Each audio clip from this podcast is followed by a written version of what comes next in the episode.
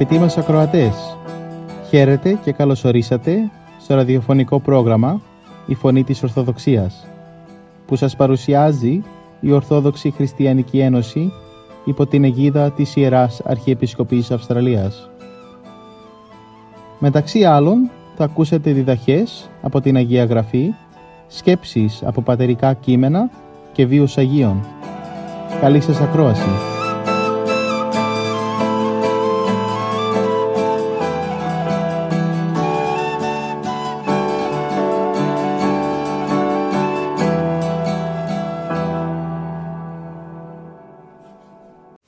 Στην εκπομπή μας σήμερα θα μας μιλήσει ο ιατρός Ιωάννης Δημητρίου για την παραβολή του άφρονους πλουσίου από του Καταλουκά Ευαγγελίου, κεφάλαιο 12, στίχη 16 έως 21.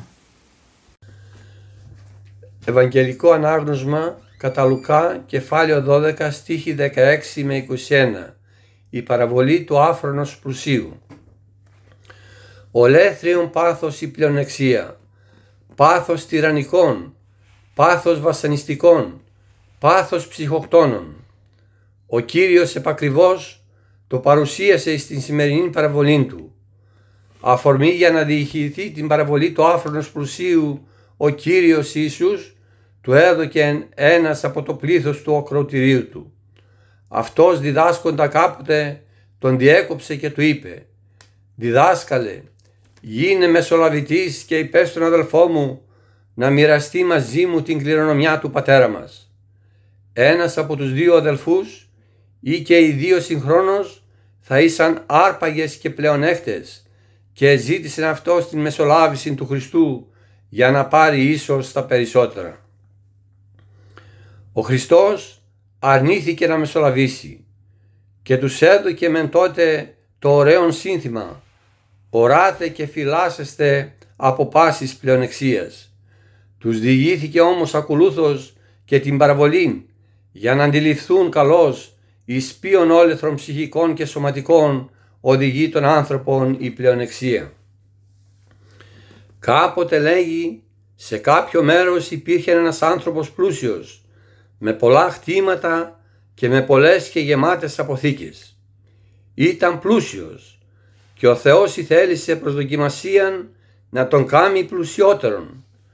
Έκαμε λοιπόν καλούς καιρούς, έδωκε νεφορίαν στη γη και μιαν ημέρα εξύπνησε ο πλούσιος και βρήκε γύρω του τα πάντα ευλογημένα.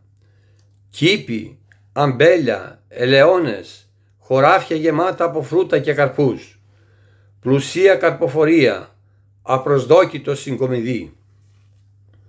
Και τι άραγε να έκαμε ο ευτυχής αυτός θνητός όταν αντίκρισε αυτήν την ευλογία, να ευλόγησε τον Θεόν για την αγαθότητα που του είχε δείξει, να σκέφτηκε τα αγαθοεργά ιδρύματα της πόλεως, νοσοκομεία και άσυλα και ορφανοτροφία για να τα βοηθήσει, να εκάλεσε χείρες και ορφανά και σακάτιδες της γειτονιάς για να τους μεταδώσει από του Θεού τα αγαθά; Τίποτε από όλα αυτά.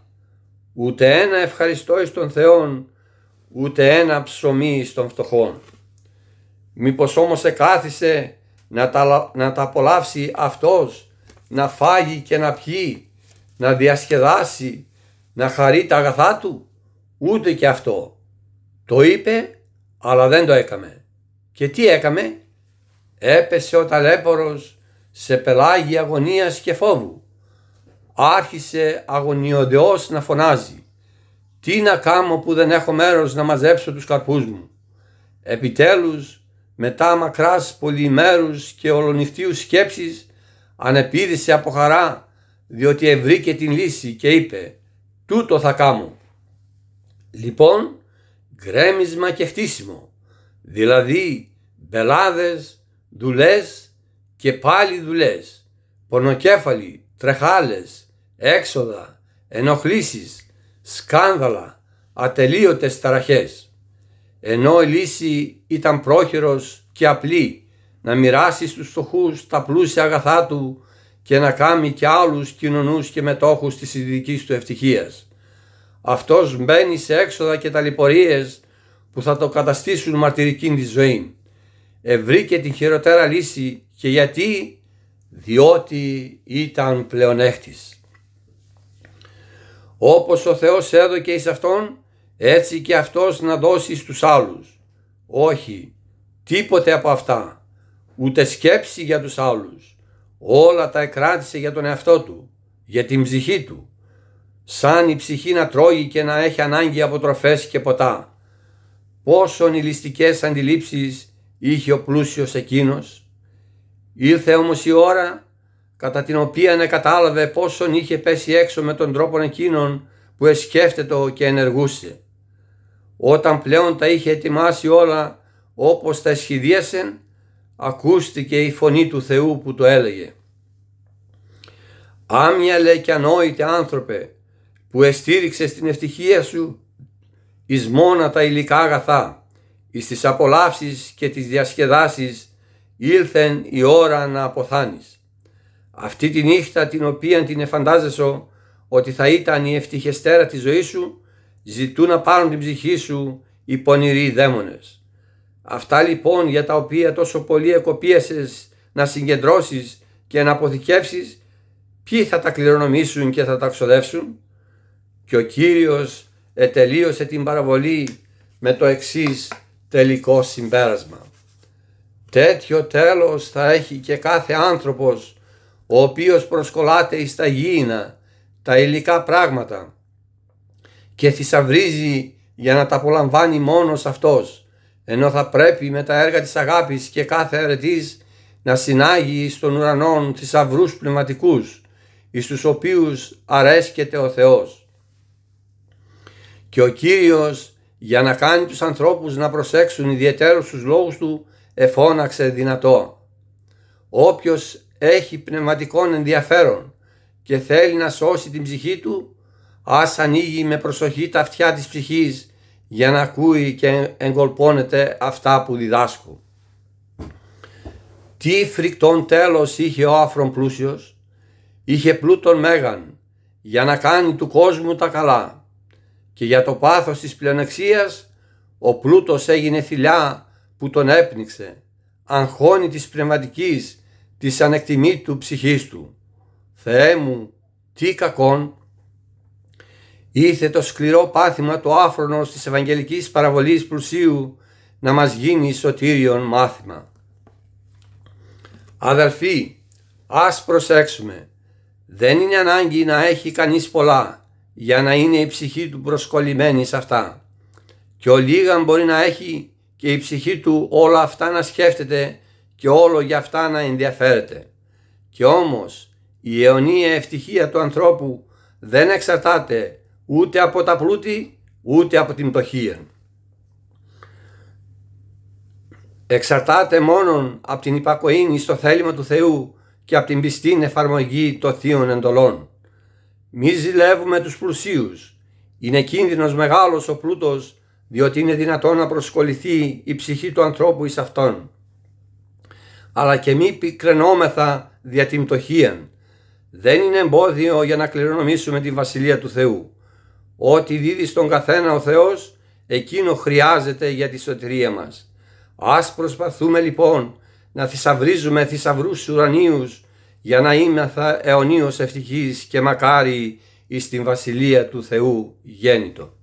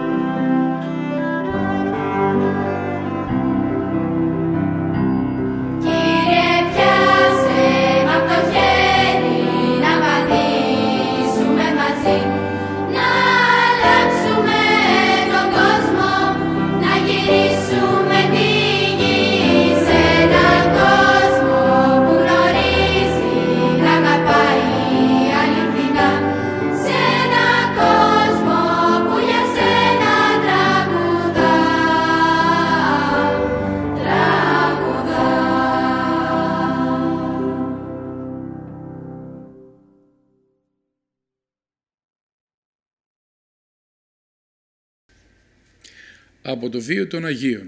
16 Νοεμβρίου η Εκκλησία μας τιμά τη μνήμη του Ευαγγελιστού Ματθαίου. Στο πρόγραμμα μας σήμερα θα αφιερώσουμε μερικές σκέψεις γύρω από τη ζωή του.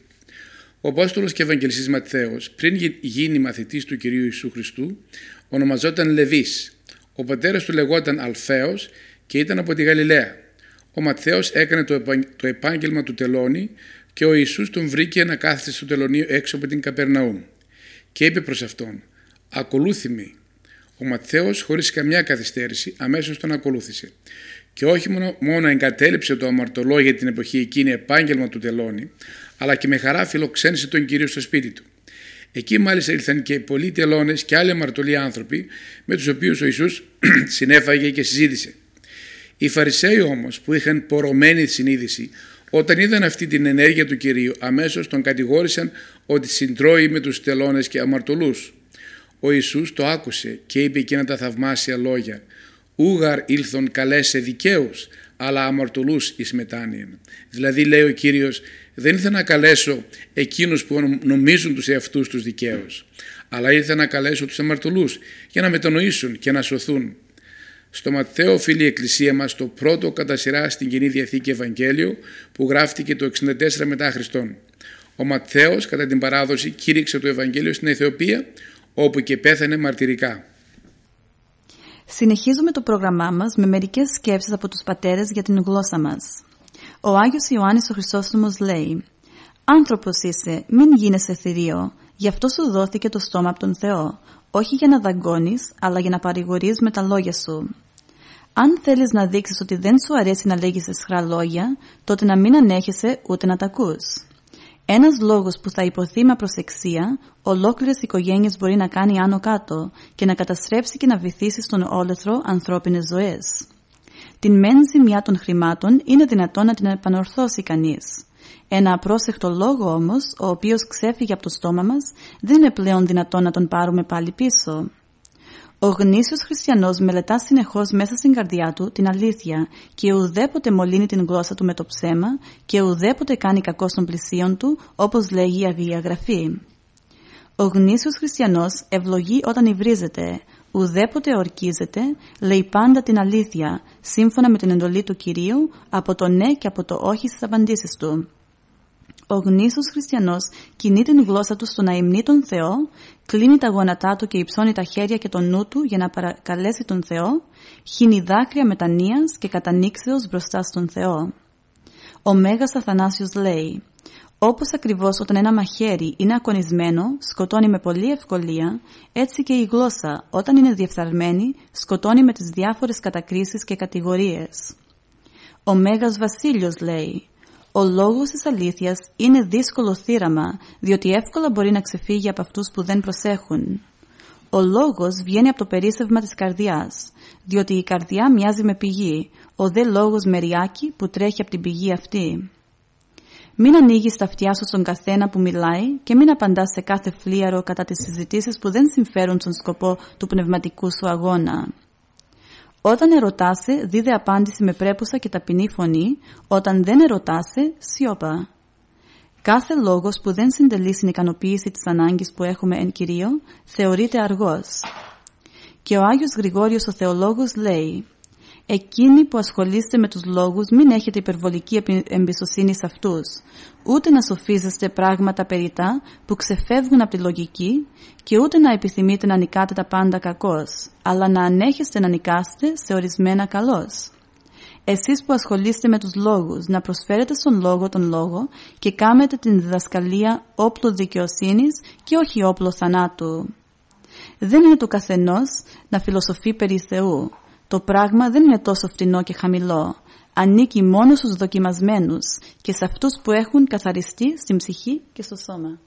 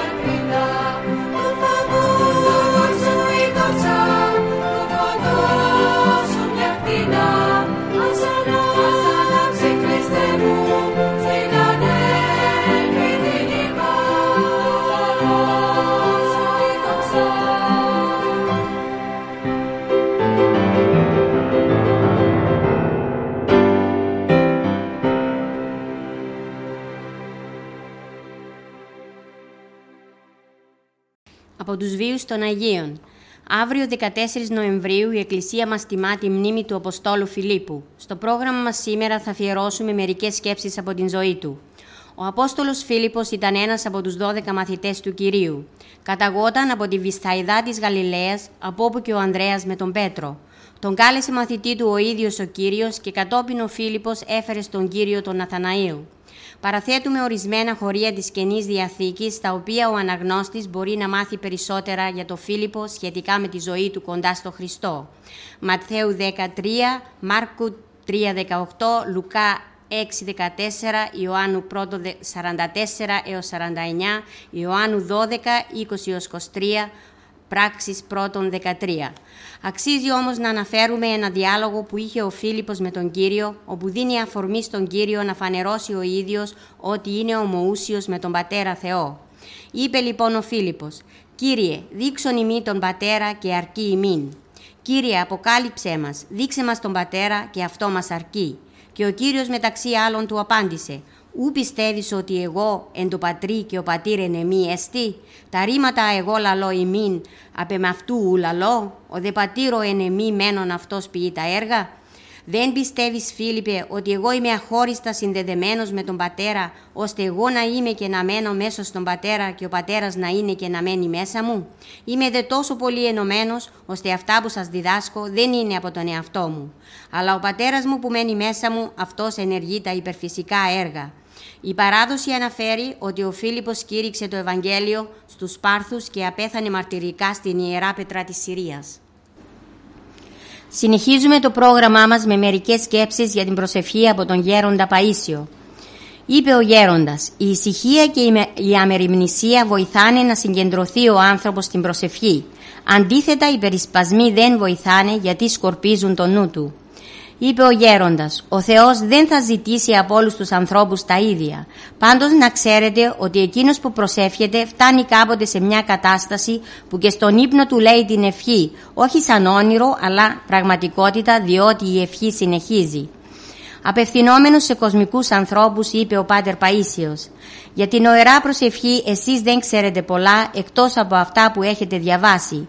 Οι γυναίκες να προσέχουν γιατί έχουν το συνέστημα και την αγάπη ενώ οι άντρες αγαπούν το Χριστό με τη λογική. Οι γυναίκες αγαπούν με την καρδιά και το έχουν αποδείξει όταν σταυρώσανε τον Κύριο.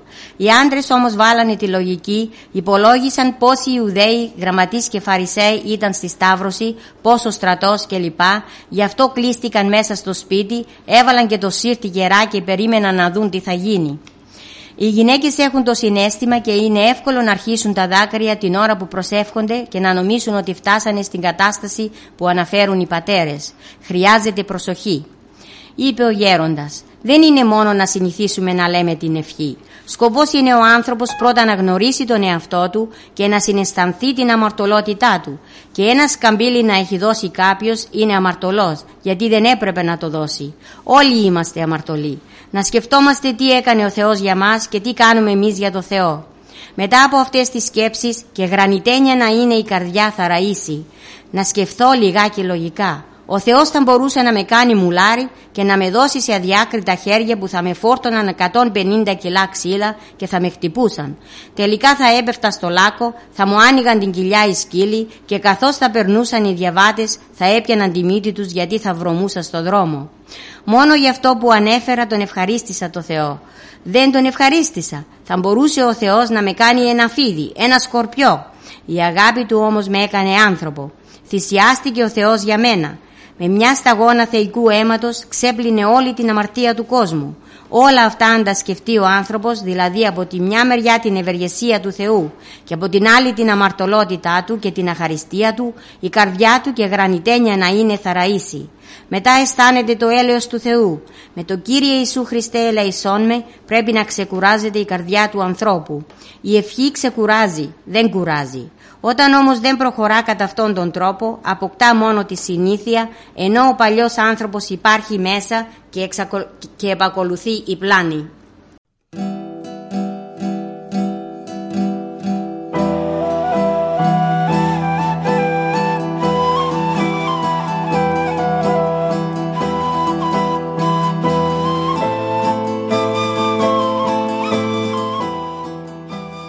Και εδώ φτάσαμε στο τέλος του προγράμματος. Σας ευχαριστούμε για τη συντροφιά σας. Θα είμαστε και πάλι κοντά σας την επόμενη εβδομάδα. Μπορείτε επίσης να μας παρακολουθήσετε στο Facebook, Spotify και στο YouTube, κανάλι «Η Φωνή της Ορθοδοξίας». Αγαπητοί μας ακροατές, ο Θεός μαζί σας. Χαίρετε.